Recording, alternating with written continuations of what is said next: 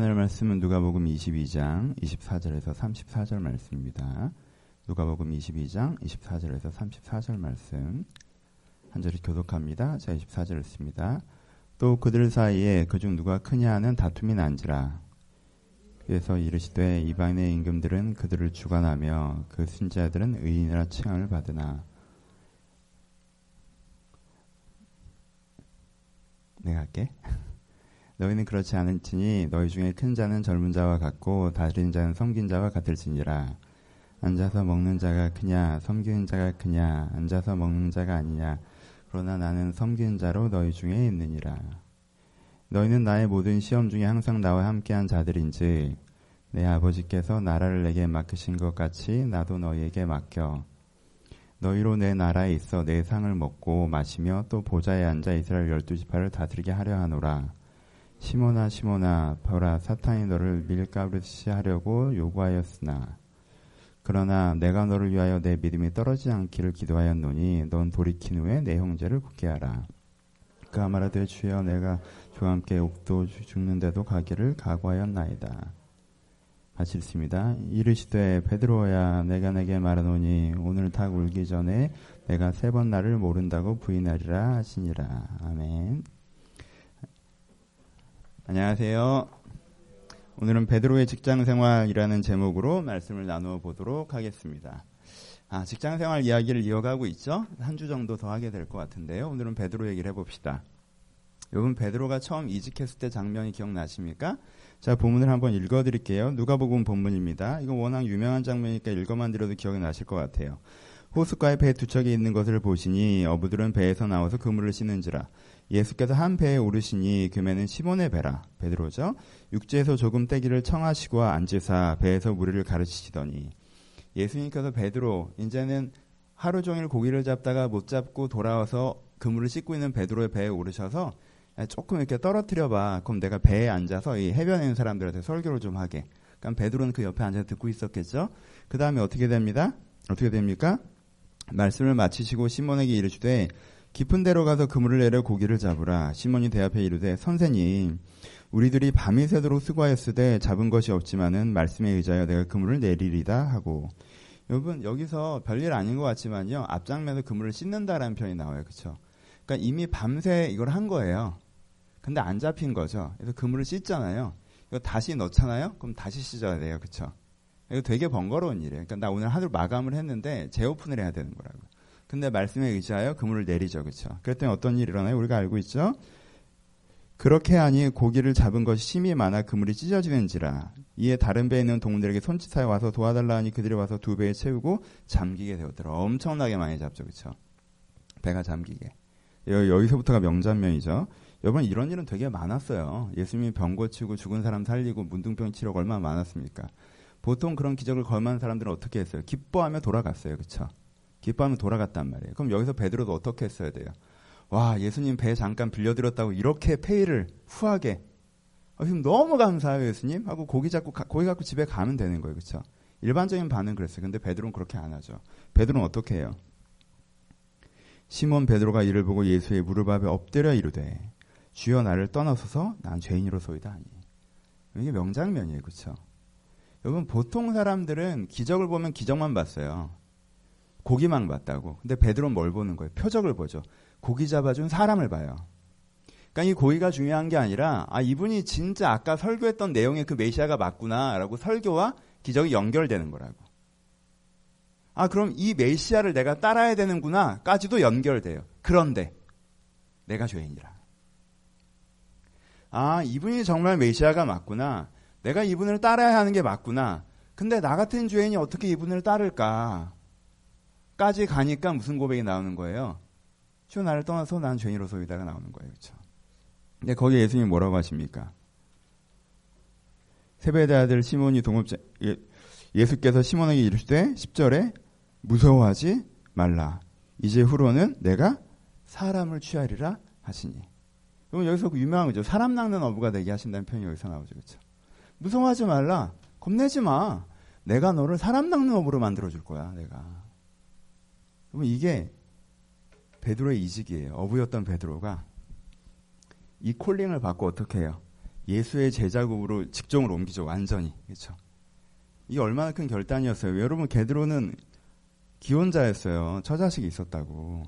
하루 벌어 하루 사는 생계를 하던 사람이야. 근데 내가 이 가족의 생계를 포기하는 욕을 먹고 내가 이 가족의 생계를 주변 사람한테 약간 의탁하는 지정에 이르더라도 내가 예수님의 부르심에 따라 이 의미 있는 일에 세상을 바꾸는 일에 사람을 낚는 일에 인생을 써봐야겠다. 라고 한 거예요. 이거 완전 소명. 지난주에 설명했죠. 완전 소명으로 직장 생활을 시작한 거예요, 이거는. 부르시는 곳에서 내가 일하겠다고 한 거란 말이에요. 그렇죠? 그렇죠? 근데 오늘 본문 봅시다. 3년이 흘렀습니다. 베드로 지금 뭐 하고 있습니까? 3년이 흘렀는데 베드로가요. 사내 정치하고 있습니다. 핵심이 뭐예요? 그들 중에 누가 크냐 하는 다툼이 난지라. 누가 크냐? 3년 만에 사람이 이렇게 변하나? 여러분 이 장면이 되게 많이 나오는 거 아세요? 제가 몇 군데 보면요. 마태복음 20장 20절에는요. 요한과 야고보의 어머니가 찾아옵니다. 여기 이 장면을 이제는 잘 이해하셔야 되는데 요한 야고보 어머니가 찾아와서 예수님한테 뭐라고 해요? 예수님 무엇을 구하느냐 했더니 예수님의 나라를 세우시는 날에 제 아들 둘이 왼쪽과 오른쪽에 앉았으면 좋겠습니다라고 엄마가 얘기를 해. 이게 무슨 소리야?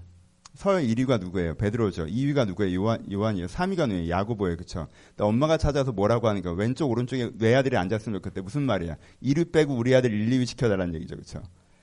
그걸 듣고 제자들이 분해했다고 표현돼요. 누구, 누가 제일 분했겠어요? 베드로가 제일 분했겠죠. 완전 열받은 거죠. 지금 뭐 하자는 거야? 지금 엄마 데려와서. 유치원이야? 아니 이, 제자 그룹에 이 메시아의 제자 그룹에 엄마를 데려와 가지고는 우리 1, 2위 시켜달라고 얘기를 하고 있다. 그래서 막 둘이 거기서 베드로가 분이 나고 싸우고 그래요. 왜냐하면요 제자는 열둘이었지만 탑3는 셋이었단 말이에요. 알고 계시죠? 베드로, 야고보, 야고보, 요한, 베드로 이 셋이 탑3였어요. 예수님이 특별한 일을 했을 때는 세 명만 들어갔단 말이에요. 근데 둘은 형제야. 그럼 셋이 들어가면 둘이 더 붙어 다니고 얘가 약간 따겠지, 그쵸? 근데 누굴 제일 이뻐하셨어? 누가 봐도 요한을 제일 이뻐하셨어. 요한은 사랑받는 제자였어. 그러니까 이, 이 무슨 생각이 들어? 우리가 더 그렇잖아요. 그러니까 그러니까 베드로 입장에서 항상 뭐가 불만이야? 나를 1위를 시켜놓은 다음에 이뻐하긴 얘를 더 이뻐하고 또 형제를 같이 앉혀놓으니까 이 사무실에서 내가 명색만 갖고 있지 내가 명색이 과장이지만 자꾸 몰린단 말이야 코너로. 그러니까 불만이죠. 이것 때문에 계속 싸웠어요. 그 다음에 보시면요. 마가복음에 나오는 본문에서요. 마가복음 부장에 가버나움에 가시는 길에요. 노숙 중에 누가 크냐고 쟁론하였더라라고 표현하고 있어요. 노중에. 그렇죠. 노중에 이동하는 중에 누가 크나라고 쟁론을 하셔서 쟁론을 해서 예수님이 니네 아까 무슨 얘기 했니? 라고 했더니 서로 말을 못 해요. 누가 크냐 쟁론하였다는 건요. 요한과 베드로만 붙은 게 아니에요. 열둘이 다 붙은 거죠. 처음에 오프닝은 아 왜 이렇게 요한 야고보한테 나대냐? 이렇게 하니까 베드로가 막 그럼 네가 왜 나한테 뭐라고 하냐? 어쩌다 저쩌다 하다가 이러다가 그냥 7위 내랑 8위랑 또 그래도 내가 너보단 위다. 무슨 소리냐? 내가 너보단 내가 위다. 열둘이 이제는 라인을 세우는 거지 여러분. 그렇죠? 누가 위냐 누가 아래냐? 내가 1위는 아니지만 베드로 요한 야고보 빼면 내가 4위는 된다. 왜 네가 4위냐 내가 먼저 들어왔다. 내가 더 유능하다. 내가 사랑받는다. 뭐 그러고 앉아 있는 거예요. 그거 갖고 싸우는 거지. 회사에서 이런 거 하죠. 심리적으로. 아, 사실은 우리 부서에서 얘가 제일 인정받는 것 같고, 난 좀 쌓이든 것 같고, 그것 때문에 스트레스 받고, 그래서 내가 얘보단 난 것 같고, 그래서 좀 다행인 것 같은데, 어느 날 얘가 날 무시하면 더 짜증나고 막 복잡하잖아. 그죠? 그러고 있어요. 그래서 이제 대표적인 게 오늘 본문이죠. 누가 크냐? 하고 다툼이 나요. 여러분 그래서 예수님이 베드로를 붙잡고 얘기해요. 뭐라고? 너 사명으로 왔잖아. 걔 어디 갔어, 걔? 주여, 나를 떠나서 내가 죄인으로 소이다 했던 걔 어디 갔냐고, 지금. 내가 가족들을 버려두고라도 사람 낚는 어부가 되겠다 했던 그 친구 어디 갔냐고. 아니, 요한보다 높은 게 왜 중요해졌는데, 얘한테. 괜찮아. 그럼 뭐라고 하시는 거예요? 야, 우리는 섬기는 자잖아. 우리 중에 큰 주는 섬기는 자야. 우리가 사명으로 일을 시작했고 보람으로 일을 하는 거지. 우리가 인정받으려고 일하는 거 아니잖아라고 예수님 얘기하시죠. 그래서 내가 너희를 섬기는 큰 일을 시켜줄 거야. 나도 섬기는 큰 일을 하고 있고 너를 섬기는 큰 자가 되게 내가 시켜줄 거라니까? 라고 하면서 예수님이 베드로한테 뭐라고 하시죠? 시모나 시모나 31절에 시모나 시모나 사탄이 너를 밀가루 하려고 요구하였으나 이 얘기는 좀 이따 자세히 할게요. 너 지금 엄청 흔들리는데 지금 내가 너를 위해서 기도하고 있어. 너 엄청 흔들리고 있는데 지금 내가 너를 위해서 기도하고 있다? 예수님이 이렇게까지 얘기했어요. 근데 베드로가 뭐라고 얘기해요? 이것도 뭐라고 들려? 나를 별로 평가를 안 해주는 걸로 들리지. 뭔가 지적하는 걸로 들리는 거야. 이렇게 진심으로 얘기하시는데. 그래서 뭐라고 해요? 주여 내가 주와 함께 오게도 죽는데도 가기로 각오하였나. 이게 무슨 뜻이에요? 왜 이렇게 날 평가를 안 해줍니까? 나 진짜 이렇게, 어? 나, 내가 진짜 정말 이 회사에 필요한 사람은 나야. 왜 날 평가를 안 해줘? 지금 예수님이 시모나 시모나 여러분 베드로라고 나는 얼마나 다정하게 부르세요. 시모나 시모나. 지금 사탄이 너를 흔들고 있는 거야. 내가 너를 위해서 기도하고 있어라고 얘기하는데도 아 왜 그렇게 얘기해요? 내가 왜 나가 또 문제 있다고 얘기해요? 나만 나 괜찮아요. 그랬더니 예수님 뭐라고 해요? 너 내일 날세번 모른다고 할 거야. 이 장면 어느 장면인지 아시겠죠? 이 대화가 어디서 이루어졌는지. 여러분 이 대화가요. 성찬식하고 겟세만에 기도하는 사이에 이루어진 거예요. 그러니까 베드로가 예수님이 베푸신 첫 성찬의 떡을 먹고 이 소리를 하고 앉아 있어. 그 친구는 어디 갔어? 나는 죄인으로 소이다 했던 그 친구. 그럼 다행히도 베드로가 제정신이 돌아오죠. 나중에. 그렇죠? 베드로가 제정신이 돌아와요. 그래서 예수님이 승천하신 이후에는 베드로가 완전 달라지죠. 그럼 승천하신 이후에는 이게 여러분 예수님 따라다닐 때는 규모가 작았잖아요. 12명이서 메인이었고 많이 붙을 때는 몇천 명 붙었지만 그래도 기본적으로 몇백 명, 몇십 명 이렇게 왔다 갔다 했단 말이에요. 그렇죠? 규모가 작았어요. 근데 승천하신 이후에 이게 완전 전국 단위 규모에서 세계 단위 규모로 가잖아요. 이게 엄청난 조직이 된다고. 이 조직의 탑이 누구야? 베드로야? 그렇게 탑이 되고 싶어서 싸웠잖아. 예수님 다음이 되려고. 탑은 누가 해? 탑은 요한도 아니고 베드로도 아니고 야고보도 아니고 야고보는 일찍 돌아가셨고 요한 베드로가 아니에요. 누구예요? 예수님 친동생 야고보가 팍 치고 올라가서 CEO를 맡아요. 세계교회 수장은 야고보예요. 사도행전을 보세요. 예루살렘 회의를 누가 주재하는지. 야고보가 땅땅땅 주재한다고. 이게 무슨 짓이야. 3년 동안 야고보가 따라다녔어요. 동생이 안 따라다녔잖아. 누가 따라다녀서 고생했어? 내가 따라다녀서 고생했지. 근데 결국은 동생이 물려받나? 가족 기업이었어? 그럼 이 베드로면요. 그렇게 얘기해야 정상이에요. 그러면 실제 지도자는 누구예요? 이 세계교회 실제 지도자. 이 세계교회를 만들어가고 있는 사람은 누구예요? 베드로예요? 바울이에요. 아니 3년 동안 고생할 땐 나 수제자라고 하더니 결국 세계를 바꾸는 그 일은 아 교육 수준이 좀 있어야 되겠구나. 그래서 갑자기 스카우트 해가지고 우리 따라다니지도 않았던 애를 갑자기 스카우트해서 걔한테 다 맡겼어. 걔가 세계를 변화시키고 걔가 성경을 써. 그럼 뭐야 베드로는 요한은 이게 명색이 베드로 요한이긴 하지만 이들이 탑은 아니에요 둘 다. 그렇죠. 이런 인간적인 생각을 갖고 있을 때면 그때 베드로 요한이 얼마나 막 그렇지 않아요? 아 결국 난 어부여서 세계를 변화시키는 건 못하죠. 공부 많이 하는 사람이 하셔야지. 아 그리고 총회 때는 동생이 하는구나. 가족 회사였네. 가족끼리 다 해먹어라 이런 말 안 들겠어요? 이 사람이면 요한이랑 일류 싸움하던 사람이면 근데 베드로가 그럽니까? 안 그러죠. 베드로 겸손하게 살아죠. 겸손하게. 겸손하게 그리스도의 교회를 섬기다가 헌신돼서 십자가에 죽죠. 다시 원래 상태로 돌아가요. 오늘은 베드로가 그 정신 나갔던 한 언제부터 그랬는지 모르겠는데 한 1년 정도 후반기에 그 얘기를 한번 해보도록 하겠습니다. 여러분 그런 일 우리한테도 생기죠, 그렇죠? 우리한테 때때로 이런 일이 벌어집니다. 우리가 1번의 이유로 취업했어요. 야곱의 직장 생활 기억하시죠? 돈 벌려고 취업했어요. 그럼 돈 벌려고 취업했어요. 처음에 들어갈 때. 근데 들어가서 왜 이렇게 인정을 받으려고 그래? 두 번째, 보람이 있어서 취업했어요. 내가 이 일이 좋아서. 근데 들어갔더니 왜 이렇게 인정을 받으려고 그래? 세 번째, 사명이어서 취업했어. 하나님께서 부르셔서. 근데 들어가서 왜 이렇게 인정을 받으려고 그래? 이런 일이 우리한테 벌어져요. 직장에서. 목사한테도 벌어지죠? 그리스도께서 부르셔서 내가 목회지로 나섰어요. 근데 대형 교회 갔더니 어, 왜 이렇게 조직에서 인정을 받고 싶어? 같은 전도사랑 20몇 명 있는데 인정을 받고 싶어. 조금 작은 교회를 옮겼더니 조직의 인정은 별로 감흥이 안 오고 성도들 인정을 받고 싶네? 내가 교회를 찾았더니 규모가 커서 다른 사람들한테 인정을 받고 싶어. 인제 규모가 큰 목사가 되니까 교계에서 인정을 받고 싶어. 언제나 자기가 속한 사회를 설정하고 그 사회에서 그렇게 인정을 받고 싶어 하네요. 회사에서도 그러시죠? 그렇게 들어가는 회사가 아닌데 언제부터 그게 그렇게 중요했다고 이 회사에서 내가 인정을 받고 싶어. 사회에서도 그러죠. 내가 그 기준에 동의하지도 않으면서 이 사회적 기준에서 내가 좀 인정을 받고 싶어.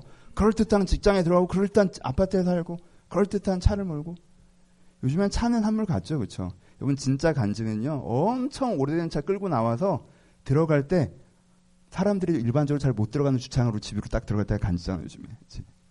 요즘엔 무조건 집이야 또. 와, 그럼 인정받고 싶어? 그럼 이게 가정에서도 벌어지는 거 아세요? 어릴 때는 그렇게 부모님 인정을 받고 싶어. 부모님이 그렇게 선한 기준을 쓰는 사람도 아닌데 그렇게 부모님 인정을 받고 싶어. 결혼했더니 남편 인정을 받고 싶어. 아내 인정을 받고 싶어. 얘가 날 좀 인정해줬으면 좋겠어. 좀 컸더니 애한테 인정을 받고 싶네 또. 애가 날 좀 인정해줬으면 좋겠어. 애가 인정을 안 해주면 그렇게 또 중심이 흔들려. 여러분 재밌는 게 뭔지 아세요? 이 인정에 따라 사람이 많이 흔들린다는 거예요. 그래서 자기가 인정받고 싶은 곳에 인정을 받잖아요? 그럼 자기가 되게 괜찮은 사람이라고 생각해요. 여러분은 그지 같은 회사에서 인정받는 미성숙한 사람일 수 있어요. 근데 내가 그 회사에서 인정받잖아요? 그럼 어디 가서 내가 되게 괜찮은 사람이라고 생각해. 어떤 사람은요, 내가 회사에서 인정 못 받았잖아요? 내가 세상 한심한 것 같아. 여러분들은 그지 같은 회사에서 인정 못 받는 좋은 사람일 수 있어요. 근데 회사에서 인정 못 받으면 내가 되게 한심하다고 느껴. 여러분, 내가 사회에서 좀 인정받잖아요? 그럼 이 사람의 특징 중에 하나가 뭔지 아십니까? 자부심이 넘쳐서 무관심해집니다. 뭐해? 다른 세상에 내가 회사에서 인정 좀 받잖아요? 그럼 다 무관심해요. 난 대단한 사람이고 저쪽에서 나를 어떻게 생각하든 상관없어. 하나님이 나를 생각 어떻게 생각하든 주변 사람이 나를 어떻게 생각하든 사회에서 나를 어떻게 생각하든 상관없어. 왜 내가 여기서 인정받으니까 무관심해요. 관심 없어요. 여러 군데서 인정을 못 받으면 내가 회사에서 인정을 못 받으면 그렇게 어떤 면에서는 이거 오해하지 말고 들으세요. 전 가끔은 이 사람이 하는 게 거룩한 분노인지 그냥 난사인지 모르겠어. 다 욕해. 내가 인정받고 싶어서 인정을 못 받으면 어느 시점에서 갑자기 회사에서 인정을 막 받고 싶다가 회사가 날 인정 안 해주는 걸 최종적으로 느끼잖아? 그럼 회사를 엄청 욕해. 이 사람한테 인정받고 싶다, 이 사람 날 인정 안 해주잖아? 그럼 이 사람 엄청 욕해. 사회에서 인정받고 싶다가 사회가 날 인정 안 해주잖아? 그럼 사회를 엄청 욕해.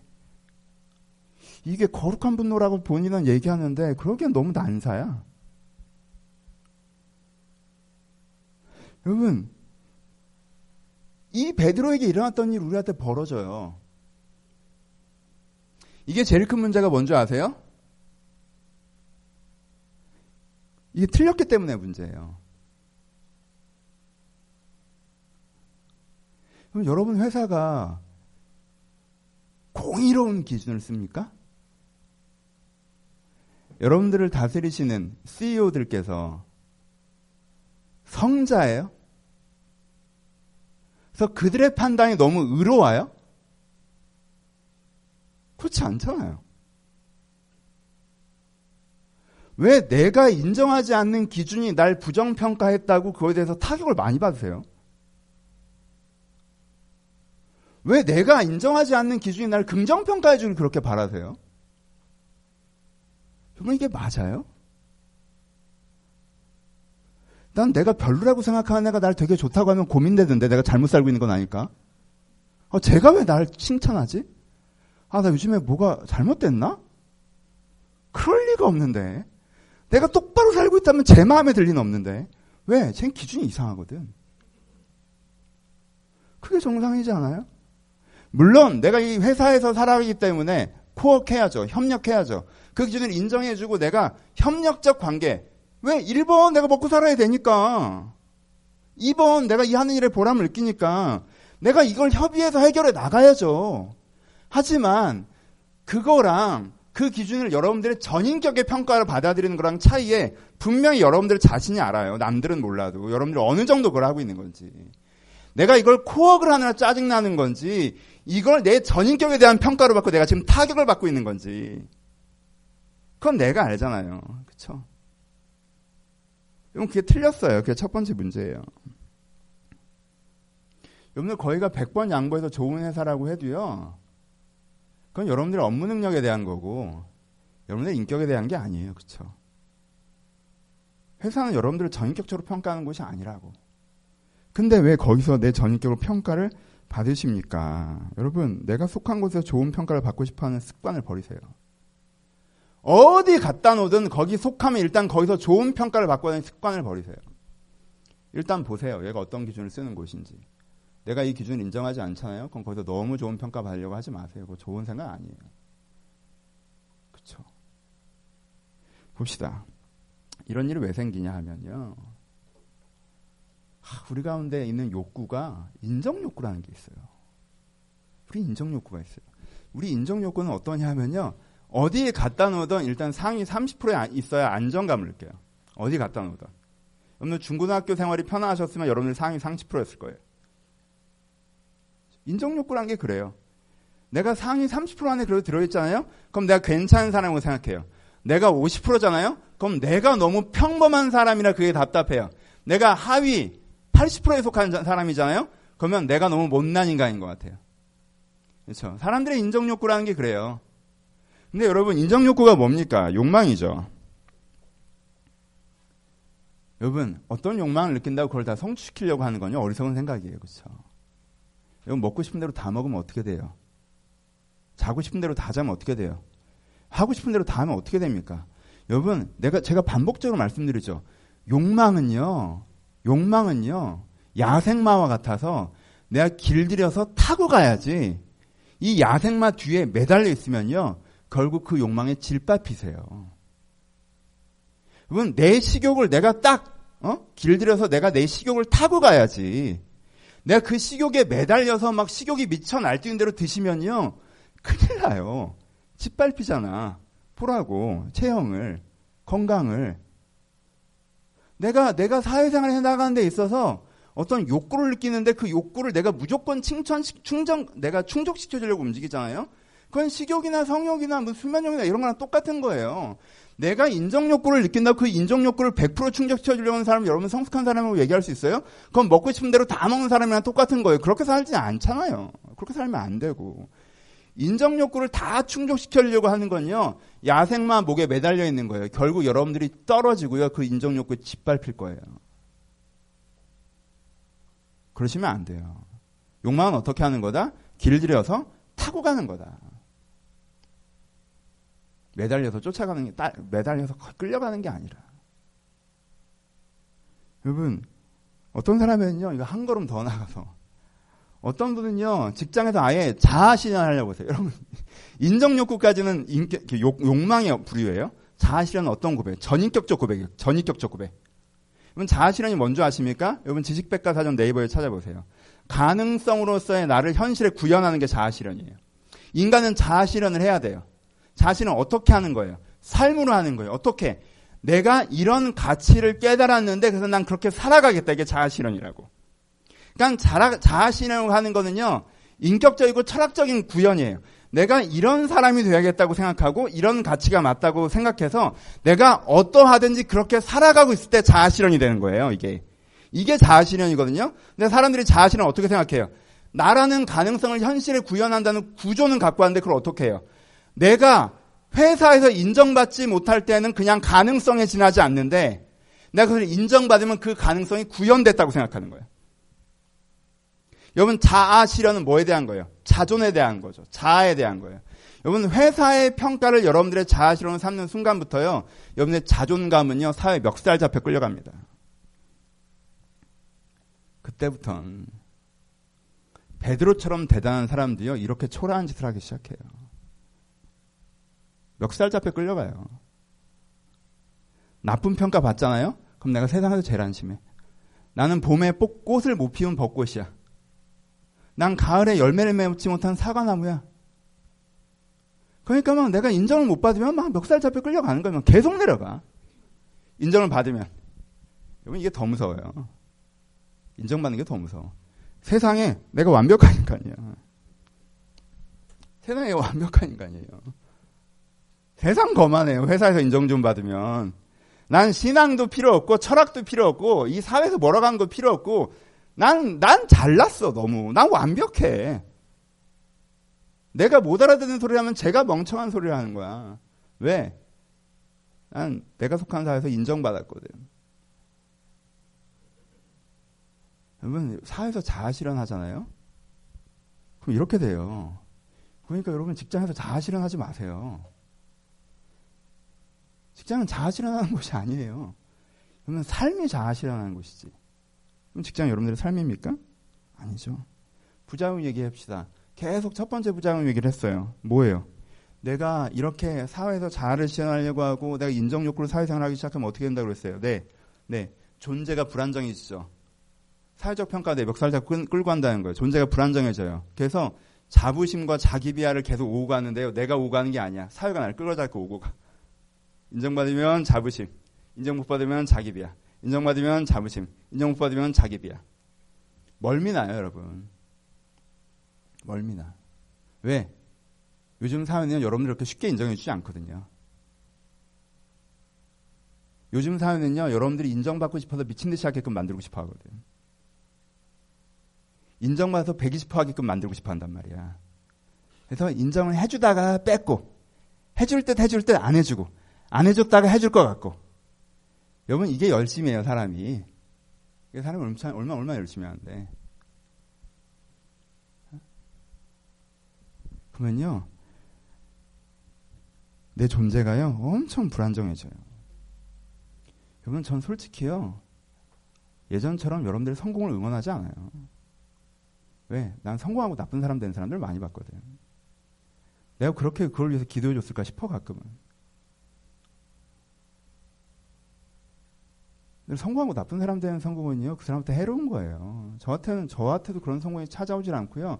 전 진심으로 여러분들한테 그런 성공이 찾아오지 않길 바래요. 그렇죠? 여러분들이 좀 잘 되는 거에 자부심을 느끼고, 그걸로 되게 대단한 사람인 것처럼 생각하고, 신앙이고, 인간관계고, 인격이고, 쌍무시하고, 점점점 안 좋은 사람이 되어져 가는데, 본인은 점점점 자기가 좋은 사람이 돼가고 있다고 생각하고, 왜? 자기가 사회에서 더 인정받으니까. 그거 무서운 거예요, 여러분. 되면 더 문제예요, 그게. 사회적 인정으로 자아를 실현하는 사람이 이미 자아가 실현되는데 신앙적으로 뭘 하겠어요? 인격적으로 뭘, 뭘 하겠냐고. 안 하지. 가족적 비전으로 자아가 실현되는 사람이 인격적으로 뭘 하겠어요? 사회적으로 뭘 하겠어요? 신앙적으로 뭘 하겠어요? 안 하죠. 그럼 두 번째 부작용은 뭔지 아세요? 업무 태도에 문제가 생깁니다. 업무태도 문제. 제일 큰 착각 중에 하나가 뭔지 아세요? 자아 실현을 하고 사회생활을 하는 사람들은요, 자기가 일을 되게 잘하고 열심히 한다고 생각해요. 그런데 그렇지 않아요, 사실은. 자아 실현과 사회생활을 하는 일을 열심히 한다고 본인은 그렇게 생각하는데 세 가지 이슈가 생겨요. 첫 번째, 과열. 자아 실현하려고 사회생활 열심히 하고 직장생활 열심히 하는 사람은요, 이거는 펜이 안 돌아가는 컴퓨터 같아요. 가끔 폰 사셨는데 과열되는 폰 산 적 있죠. 열이 안 떨어지는 거, 계속 열이 오르는 거 그런 상태예요. 보세요. 여러분 여기서 자아 실현하려고 인정 욕구 갖고 일하는 사람은요 과열 상태로 들어가요. 모든 사람, 모든 일중독이 자아 실현 때문은 아니지만요 자아 실현을 하는 사람은 무조건 일중독입니다. 거기서 못 벗어나요. always in이에요. 인아웃이 안 돼. 못 꺼요. 이걸 어떻게 끕니까? 내 자아가 거기 있는데. 당연히 못 끄지. 그냥 계속 직장 생각. 근데 여러분 계속 직장 생각하는 사람이 직장 일을 잘할까요? 아니요. 그거는 냉각장치 없는 컴퓨터 같은 거예요. 계속 과열된 상태예요. 붙잡고 있지만 잘 되진 않아요. 인아웃을 잘하는 사람이 일을 잘합니다. 컴퓨터를 끌 줄 아는 사람이 일을 잘해요. 그렇죠? 두 번째, 이 사람은요, 되게 불안정해요. 여러분, 저는요, 자아실현으로 제가 CEO면 자아실현을 일 열심히 하는 사람 당장 120, 150% 하고 있어도 그 사람 안 씁니다. 안 써요. 왜요? 이 사람은요, 이게 내 자아 실현의 기회라고 생각하잖아요. 그럼 150%예요. 근데 그때 보면 일 너무 잘하는 것 같아요. 근데요, 이 사람은 삐지면요, 아무것도 안 해요. 이 조직이 날 인정해주지 않는다고 생각하잖아요? 그럼 아무것도 안 해요. 삐져가지고 세상 수동적으로 일해요. 관심이 없어요, 사실. 이 사람은 진짜 이 일이 잘 되는 게 목적이 아니었거든. 내가 주인공이 되는 게 목적이었기 때문에 남이 빛나면서 그 일이 되어져 가잖아요? 그럼 옆에서 딴지 걸어요. 절대 안 도와줍니다. 그렇죠? 그래서 이 사람은요, 지금은 일을 열심히 하는 것 같아도요, 불안정해요. 언제 어떻게 바뀔지 몰라요. 세 번째, 자아실현으로 일을 열심히 하는 사람 일을 못합니다. 왜? 이 사람들이 조직 문화를 망쳐요. 그 조직에 10명이 일하는데 다 자아를 실현하려고 10명이 열심히 일한다. 그럼 거기서 메인 이슈가 뭔지 아세요? 이 일이 잘 되는 거? 아니, 지금 우리 부서의 주인공이 누구냐예요. 계속 주인공 놀이에요. 주인공이 누구냐? 내가 주인공이 되고 싶어 하고, 주인공을 부러워하고, 주인공에 대해서 뒷말하고, 그렇죠? 내가 주인공에 밀려나면 모두를 욕하고, 그래서요, 자아 실현을 열심히 하는 조직이요, 말 많습니다. 조직 문화 망쳐요.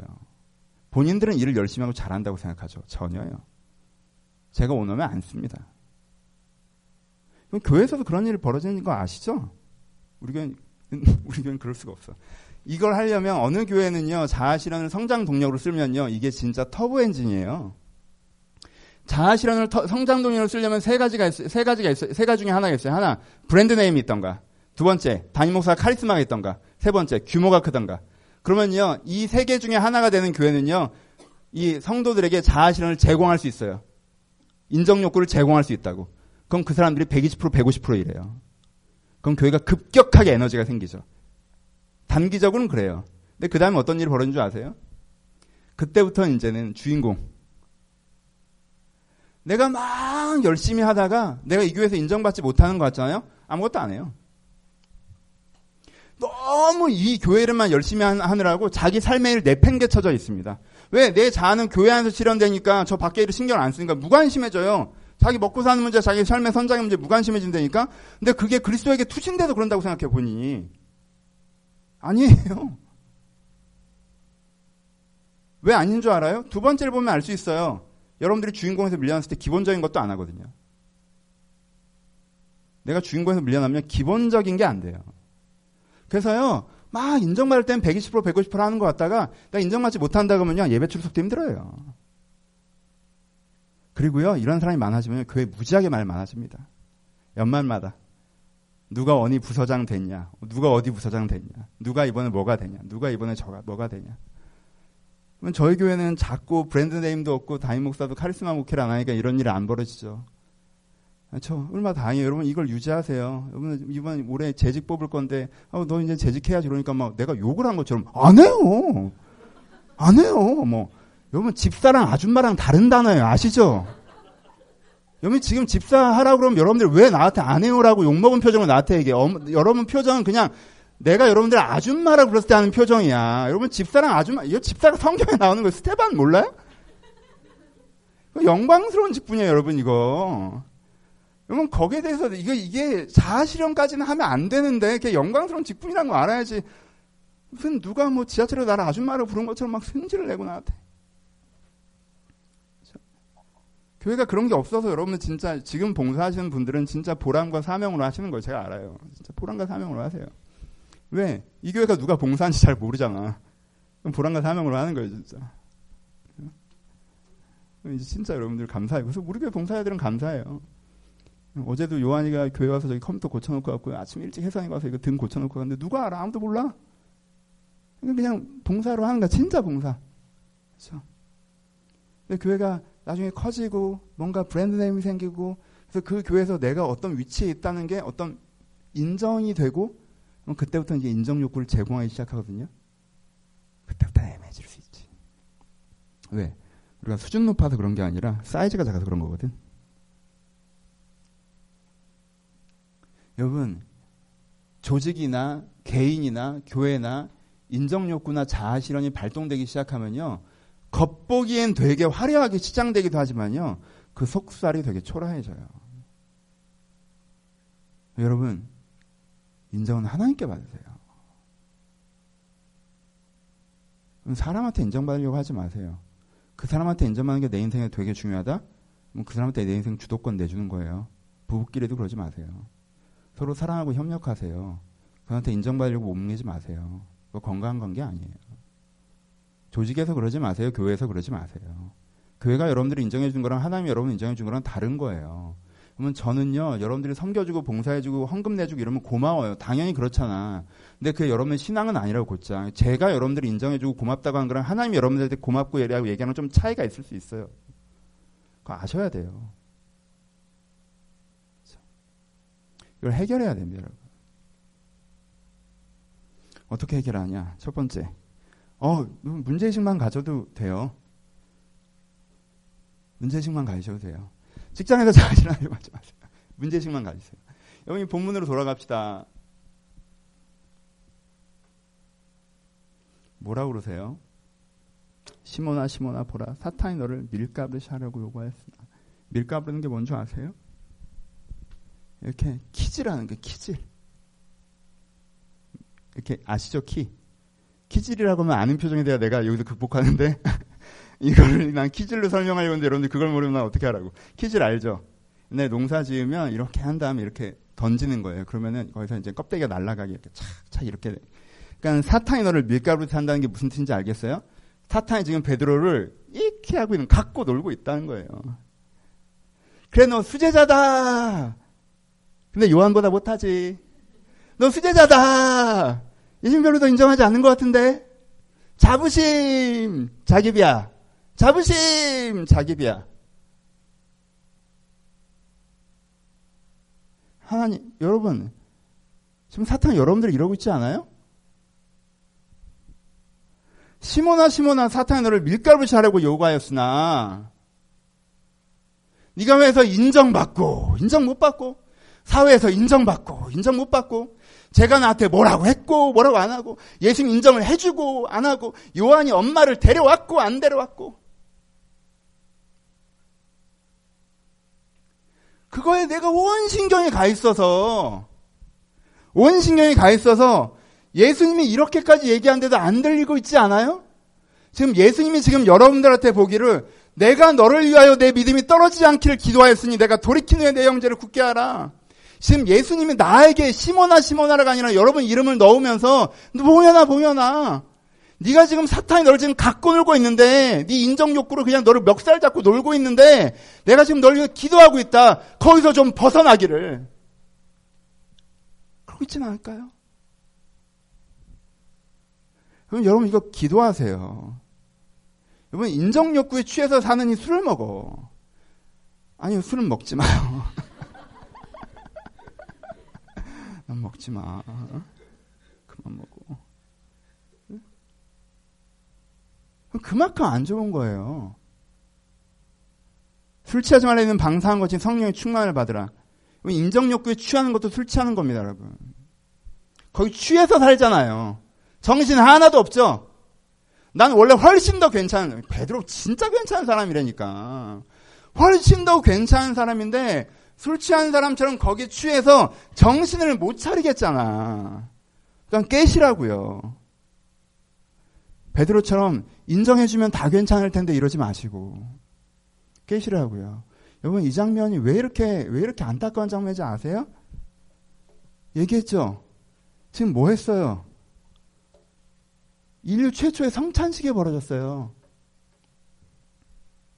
인류 최초의 성찬식이 벌어졌다고. 그 여러분들이 최후의 만찬 그림이 그 그려진 그 유명한 그림을 알고 있는 그 일이 실제 벌어졌고 그 순간에 지금 베드로가 함께하고 있었어요. 이 떡은 내 살이고 이 잔은 내 피고 예수님이 지금 방금 그 얘기를 하셨다고. 그리고 예수님이 이제는 돌아가실 거야. 예수님 지금 겟세마에서 이제 진짜 땀방울이 핏방울처럼 기도하신다고. 이 사람들이 여기 취했지만 않았으면 그걸 조금이라도 알아봤을 거라고. 인생 훨씬 더 중요한 일이 지금 벌어지고 있다고. 인생은 훨씬 더 중요한 일이 지금 베드로에게 벌어지고 있다고요. 여러분들에게 벌어지고 있다고. 근데 내가 회사에서 인정을 받냐 못 받냐에 취해서 성만찬을 해도 겟세마의 동산에 가도 요한을 먼저 줬네, 날 먼저 줬네 이러고 있다고. 그러니까 여러분 이게 심각한 문제의식을 가지세요. 이게 죄라는 생각을 하셔야 돼요. 여러분들 올문한 생각을 하셔야 돼요. 여기에 대해서 심각한 문제의식을 가셔야 돼요. 무슨 모범생 컴플렉스처럼 내가 사회에서 좋은 평가 받는 건 좋은 일이잖아요. 그럼 하나님도 영광 받으시잖아요. 무슨 소리를 하는 거야 도대체. 왜 하나님이 영광 받으실 거라고 생각해요 그 일에. 거기서 인정받는 거예요. 거기서 성공하는 거예요. 거기서 돈 많이 버는 거예요. 그렇지 않아요. 그럼 거기서 깨셔야 돼요. 심각한 문제의식을 가셔야 돼요. 물론 이 만족 인정 욕구가 채워지는 것 자체가 나쁘다는 얘기 절대 아니에요. 길들여서 가라는 얘기예요. 자기 실현에 어느 정도 사회적 역량이 있죠? 왜 없겠어요? 연결되는 거죠? 하지만 이거는요, 무게감의 문제예요. 내가 어느 쪽에 무게중심이 실려있느냐에 대한 거예요. 그러니까 저도 끝없이 고민해야 되는 부분이에요. 끝없이 고민해야 되는 부분. 그렇죠? 저도 가끔 그거에 빠져요. 제 인정 욕구는 어디서 채워져야 돼요? 하나님에게서 채워져야 돼요. 제 자아실은 하나님에서 채워져야 돼요. 근데 가끔 여러분들이 저를 사랑해주고 지지해주고 하면요. 내 존재감을 여러분한테 실을 때가 있어요. 여기서 날 인정하고 지지해주는 걸로 내 자신감을 삼을 때가 있다고. 그럴 때마다 하나님께서 여러분들 가운데 역사하셔서 설교 시간에 주무시게 만들고 교회 안 나오게 하시고 저를 뒤에서 욕하게 만들고 그럼 제가 또 겸손히 이 내가 사람을 의지했구나라고 깨닫고 주만 의지하는 거예요. 그러니까 이건 끊임없는 무게감에 대한 거예요. 그렇다고 해서 여러분들이 날 좋아해 주는데 난 너의 인정 따윈 바라지 않아. 응? 사탄아 물러가라. 이런 그건 제정신이 아닌 거고 고맙죠. 감사하고 인정받고 싶죠. 인정받아야 되고 여러분들의 얘기에 귀를 기울여야죠. 하지만 무게감 문제라니까. 무게감 문제라니까. 문제의식을 가지셔야 돼요. 두 번째 뭐 하셔야 돼요? 얘기한 것처럼 예수님이 기도하고 있다고 하죠. 내가 너를 위하여 네 믿음이 떨어지지 않기를 기도하였고 네가 돌이키는 네 형제를 굳게 하라고 말씀하시죠. 이게 대안이죠. 그렇죠? 뭐 하라는 거예요? 예수님이 너를 위해서 지금 기도하고 있다고 하자면 그러니까 너보러 기도하라는 여러분 기도하세요. 그게 대안이에요. 정말 기도하세요. 영혼권을 갖고 기도하세요. 여러분들 그 stream에 흘러가 버리죠. 인정 욕구에 자기 증명에 사회적 평가에 막 내가 떠내려가죠. 막 그때는 떠내려가잖아. 정신 못 차리잖아. 그때 여러분 구해달라고 하세요. 구해달라고. 구원을 위해서 기도하세요, 여러분.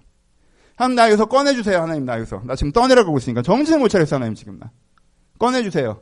그리고 내가 어디서 내 존재감을 찾아요? 믿음. 하나님 앞에서 내 존재감을 찾고. 그리고 그 다음에 사명. 내 형제를 굳게 하라. 내가 지금 해야 되는 일. 내가 지금 쟤네들이랑 경쟁할 때가 아니라 내가 쟤네들을 굳건하게 해줘야 될 때구나. 지켜줘야 될 때구나. 내 1위, 2위, 3위 상관없고 내 역할이 쟤네들을 지켜주는 거구나. 누구랑 같이 요한과 함께 지금 경쟁하는 게 아니라 그러니까 내 역할에 집중하는 거. 이게 두 번째. 내가 하나님으로부터 여기서부터 기도로 구원받아 하나님으로부터 내가 내 중심을 회복하여서 내가 지금 해야 될 일에 집중하는 상태가 되는 것이 해결의 두 번째. 세 번째. 세 번째. 세 번째 이제까지 했던 설교가 세 번째 대답이에요. 그럼 일은 뭘로 하세요? 여러분, 일은요, 첫 번째, 돈 벌려고 하세요. 노동은 숭고한 겁니다. 일은 먹고 살려고 하는 거예요. 그걸 잊어버리지 마세요. 노동은 숭고한 거예요. 자기 인생을 자기가 스스로 먹, 자기 먹거리를 자기 스스로 찾는 사람은요, 그 사람은 자부심을 가져도 되는 사람, 그건 어른이라고. 그거 하나로 자부심을 가해서 여러분. 여러분 노동은 먹고 살려고 하는 거예요. 두 번째, 노동은 보람으로 하는 거예요. 내가 한 일의 결과물이 내가 만족스러운 거예요. 내가 이런 걸 만들어냈다는 것 자체에 만족스러운 거예요. 농사꾼이면 내가 소출을 만들어낸 거에 만족스러워하는 거고, 목사면 변화된 영혼과 교회 생성에 만족스러워하는 거고, 그렇죠? 그걸로 사람들이 박수 쳐주냐 안 쳐주냐의 문제가 아니에요. 내가 내 결과에 만족하는 게 보람으로 사는 거고, 세 번째 사명으로 사는 거. 세상 아무것도 상관없고 돈도 안 되고 상관없고 내가 원하는 일에 원하는 결과 아니고 생각 상관없고 하나님이 여기에 나를 두셔서 여기에 나 쓰시면 됐다. 빛과 소금. 그렇죠? 일은 먹고 살려고 생계를 위해서 보람을 위해서 사명을 위해서 하는 거. 이 세 가지로 하는 거예요. 뭘로 하는 거 아니라 인정받으려고 하는 거 아니라. 그러면 오해를 하나 덮읍시다. 그러면 아까 얘기했지만 다시 반복할게요. 여러분 내가 인정 욕구로 달리면서 그건 스테로이드 맞은 거예요. 그렇죠? 약 맞고 하는 거예요. 그렇죠? 인정 욕구로 달리면서 내가 열정적인 사람을 착각하지 마시고 일 잘한다고 오해하지 마세요. 그리고 이렇게 얘기하잖아요. 이렇게 대답하면 약간 여러분의 상상에 어떤 분을 떠올리냐니까 내가 설교를 해보니까 설명을 해보니까 어떤 사람을 떠올리냐면 회사에서 내가 평가는 계속 D, 뭐 B, C, D야. 내가 A 등급을 못 받아 계속 회사에서. 근데 나는 나 혼자 어, 난 그런 거에 상관없어. 나 하나님의 자녀야. 계속 F인데 난 그런 거 신경 쓰지 않아. 하나님의 자녀야. 이렇게 무능하게 사는 걸 상상해요. 아니에요, 여러분. 그러란 얘기가. 그런 얘기 아니에요. 그럼 얘기했죠. 생계로 일하는 사람이 일 못해요? 야곱 일을 못합니까? 그럼 생계로 일을 하잖아요? 그럼 뭘 생각하냐면요. 내가 나를 계속 고용할 이유를 내 고용주에게 제공해줘야 되는 생각을 해요. 그 생각하셔야 돼요. 저는 안 할 것 같아요? 제가 다, 제가 스트레이트로 6개월 설교 망치면 여러분들 몇 명 남아 있을까? 날 사랑해서? 무슨 소리를 하는 거야. 6개월 내가 연속으로 설교 망쳐. 딱 반년만 내가 핀이 나가. 그럼 여기서 절반 나갑니다. 여러분, 고용된 사람은요, 고용한 사람들이 요구하는 걸 내가 나를 고용할 이유를 충족시켜주고 있어야 돼요. 그 생각을 하고 일한다고. 야곱이 라반이 그지 같은 애라는 걸 알면서도 라반이 날 계속 쓸 이유를 충족시켜 주잖아. 그 고민을 하면서 일한다고요. 인정욕구 필요 없어요. 이 사람 일을 잘합니다. 모세가 일 못합니까? 모세의 직장 생활 설교 들으셨죠? 왜일 못해요? 여러분 보람을 일하는 사람이 얼마나 인지 하는지 아세요? 보람을 일하는 사람은요, 나를 어떻게 평가하는 거라는 상관없이 일단 큰 그림 그립니다. 그렇죠? 백성이 나를 어떻게 평가하는 거 상관없이 큰 그림 그려요. 그리고 자기가 뭘 해야 될 줄 알고 그걸 해요. 보람을 일하는 사람이 잘합니다. 빛과 소금을 일하는 사람, 사명 일하는 사람. 이 사람이 일을 못해요? 여러분 이 사람이 제일 잘해요. 왜? 그럼 내가 이상적으로 생각하면 내가 어떻게 이 여의 자리에 서 있는 게 좋을까? 계속 이 고민해. 사명으로 서 있는 사람은. 내 평가도 상관없고, 내 컨디션도 상관없고, 내가 하나님의 사람으로서 이 자리에서 내가 어떻게 서 있어야 되나 이렇게 고민한다고. 이 사람 일을 못하겠어요? 여러분, 베드로가 일을 잘합니까?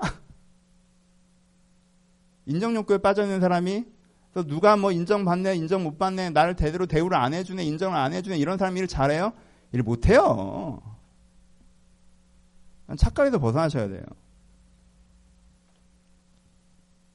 해결하는 것세 번째는요, 내가 일하는 에너지에 절대 인정욕구를 쓰지 마세요. 그거 진짜 휘발유차에 경유 넣는 거예요.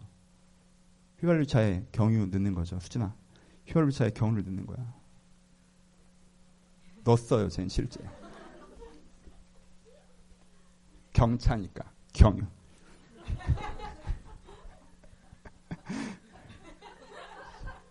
아름답다, 진짜. 최고. 음, 그 에너지를 쓰지 마세요. 그 에너지 말고도 이 세 가지 에너지가 여러분들을 더 잘하게 할 거예요. 더 잘하게. 말씀을 마무리합시다.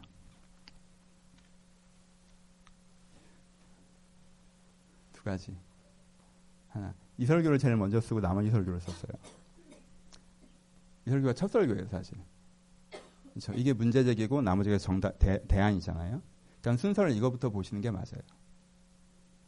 사회는요, 계속 여러분들을 우리의 인정에 관심을 두는 존재로 만들고 싶어 해요. 여러분 회사 취업하잖아요? 그럼 자부심을 심어주고 싶어 해요. 이 회사가 대단한 회사라는 브랜드네임, 소속감 심어주고 싶어 해요. 왜? 그 다음에 그것에 인정받고 싶어 하시거든. 그 다음엔요, 계속 비교를 지켜요. 비교를 지켜. 너 쟤보다 못한 것 같은데, 얘보다 나은 것 같은데, 이런 것 같은데, 저런 것 같은데. 계속 서열화 시켜요. 그러면요, 아무 생각 없이 들어갔던 사람도 갑자기 막 정신 차려 보면 뛰고 있어. 회사만 그래요? 사회가 그래요. 막 되게 이 정도 수준으로 사는 게 대단한 것처럼 막. 이 정도 집, 차, 직업, 사회적 위치, 뭐 이런 대단한 것처럼 막. 이 정도 사는 게. 그 다음에 어떻게 해요? 계속 비교하죠. 너는 누구보다 아래고 누구보다 위야. 계속 서열화시키죠. 네 연봉이면 누구보다 아래고 누구보다 위야. 아, 네 직종, 네 직종은 B등급이야. 네 직종은 C등급이야. 네 직종은 A등급이지. 너 근데 자산이 얼마 있어? 그럼 넌 A등급이야. 넌 직종은 C인데 자산이 그래? 아, 그럼 넌 A 플러스야. 넌 직종으로 인데 자산이 그래? 넌 그럼 B 많아요. 여러 가지 사운드로 계속 그러죠. 그럼 사람들이 둘 중에 하나죠. 하나는 뭐예요? 정신 차려보니까 미친 듯이 뛰고 있던가. 정신 차려보니까 자기 배에서 주저앉아 있던가.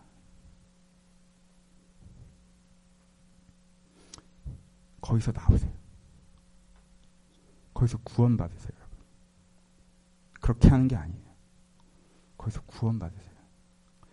이 사주설교에 제가 전하고 싶은 메시지는요. 여러분, 여러분 이 직장 문제 자체로 하나님을 초대하라는 거예요.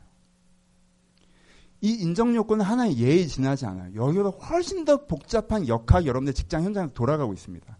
그냥 직장 문제에서 기억, 기도한다는 게 하나님 이번에 승진시켜 주세요. 하나님 뭐 이거 해 주세요. 뭐 그보다 훨씬 더 복잡한 역학이 거기서 돌아가고 있어요. 그렇게 간단하게 해결될 수 없는. 하면 여러분들이 그렇게 간단하게 여러분들 기도 제목을 들어줄 수 없는 복잡한 역학이 돌아가고 있다고. 거기엔 내 인격과 내 정체성과 내 삶을 보는 지향성과 내가 살아온 삶과 살아가야 될 삶과 이런 게 여러 가지 복잡하게 얽혀 있다고. 그러니까 왜 이렇게 해줘야 되는데 이렇게 이렇게 간단하게 접근하지 마시고 아 먹고 사는 문제는 내가 알아서 하는 거군요라고 하나님을 배제하지 마시고 그 문제 가운데 하나님을 초대하세요. 여러분들이 동료로 일할 때는 하나님 나 힘든 얘기 좀 들어줘요라고도 하시고 그렇게 기도하시고 여러분들이 여러분들이 여러분들이 한 보람으로 일할 때는 하나님 하나님도 이걸 원하시잖아요. 이렇게도 좀 해보시고 여러분 사명을 일하실 때 하나님 지금 날 엿다 갖다 놓고 뭘 하는 거예요라고 호통도 쳐보시고 다윗처럼 지금 주무십니까 지금 나 엿다 갖다 놓고 그건 사명의 자리에 있으니까 다윗이 그 기도를 하잖아요. 그렇게 호통도 쳐보고 여러분들이 사회적 평가에 떠내려가고 있으면 아, 저를 좀 구해주세요. 저 지금 만취 상태예요, 완전. 사회적 평가에. 정신을 못 차리겠어요. 똑바로 걷지를 못하겠어요, 지금. 아, 이술 좀 깨게 해주세요. 정신 좀 차리게 해주세요. 내 자부심으로 돌아가게 하시고, 내 정체성으로 돌아가게 해달라고. 이거보다 수많은 케이스들이 있죠, 여러분. 그러니, 여러분들이 사회에서 걷게 된 그 감정과 생각, 그 위치를 가지고 주님께 나아가십시오. 때에 맞게 주님께 돌보실 것입니다. 그 은혜가 여러분들을 구원할 것입니다. 이 구원을 받아 누리기를 주님의 이름으로 축원합니다. 같이 기도하시겠습니다.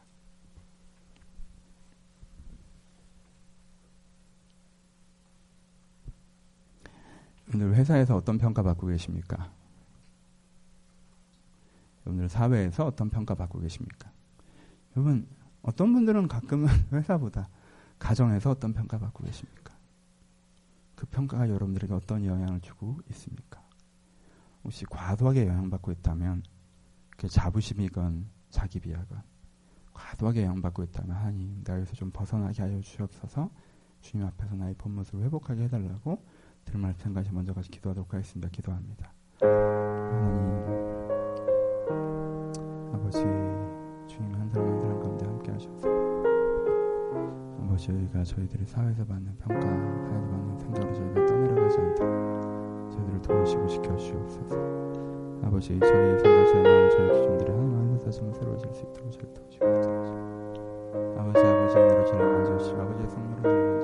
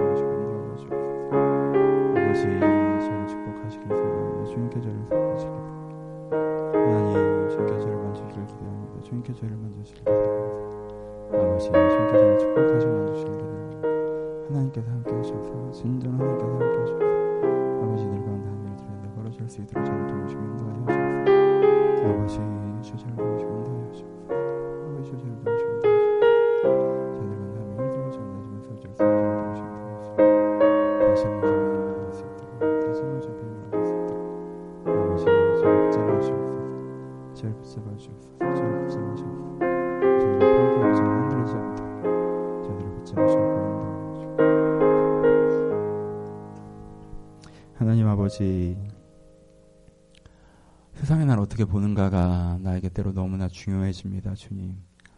그래서 이 물결에 떠내려가면서 거슬러 올라갈 수가 없습니다. 하나님, 저이 물결에 떠내려가기를 멈추게 하시고 여기서부터 건진바 되어서 하나님께서 말씀하시는 삶의 기준으로 주체적으로 내 삶의 현장 앞에 서게 하여 주옵소서. 어떤 결과가 무엇이 좋으냐 저희가 알지 못하지만 하나님 제가 하나님을 따라간다 결과 나쁘지 않을 거 확신합니다. 제가 야곱처럼 모세처럼 살다고 해서 결과 나쁘지 않고 더 좋을 것을 믿습니다. 내가 하나님 앞에 바른 기준을 세워나기를 소원합니다. 그러니 주님 저에게 정신을 차리게 하시고 하나님 주님 나의 삶의 현장에 바로 서서 하나님의 사람으로 빛과 소금으로 거기 설 수 있도록 한 사람과 한 가운데 은혜와